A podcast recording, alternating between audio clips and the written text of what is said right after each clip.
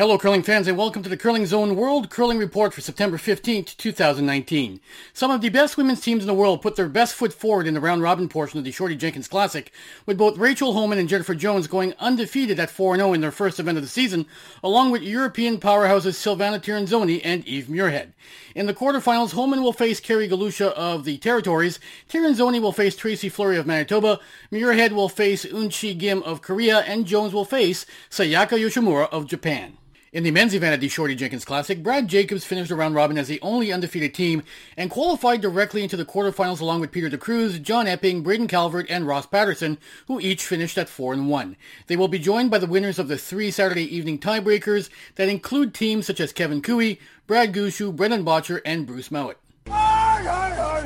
In Edmonton, Chelsea Carey and Satsuki Fujisawa finish undefeated and atop the standings at the Booster Juice Shootout.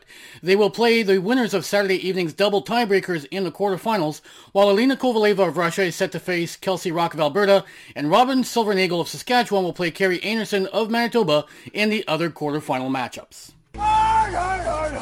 And that's your news and notes from the world of curling for September 15th, 2019. If you haven't done so yet, please follow the From the Hack Facebook page and Twitter feed for access to all our curling related content.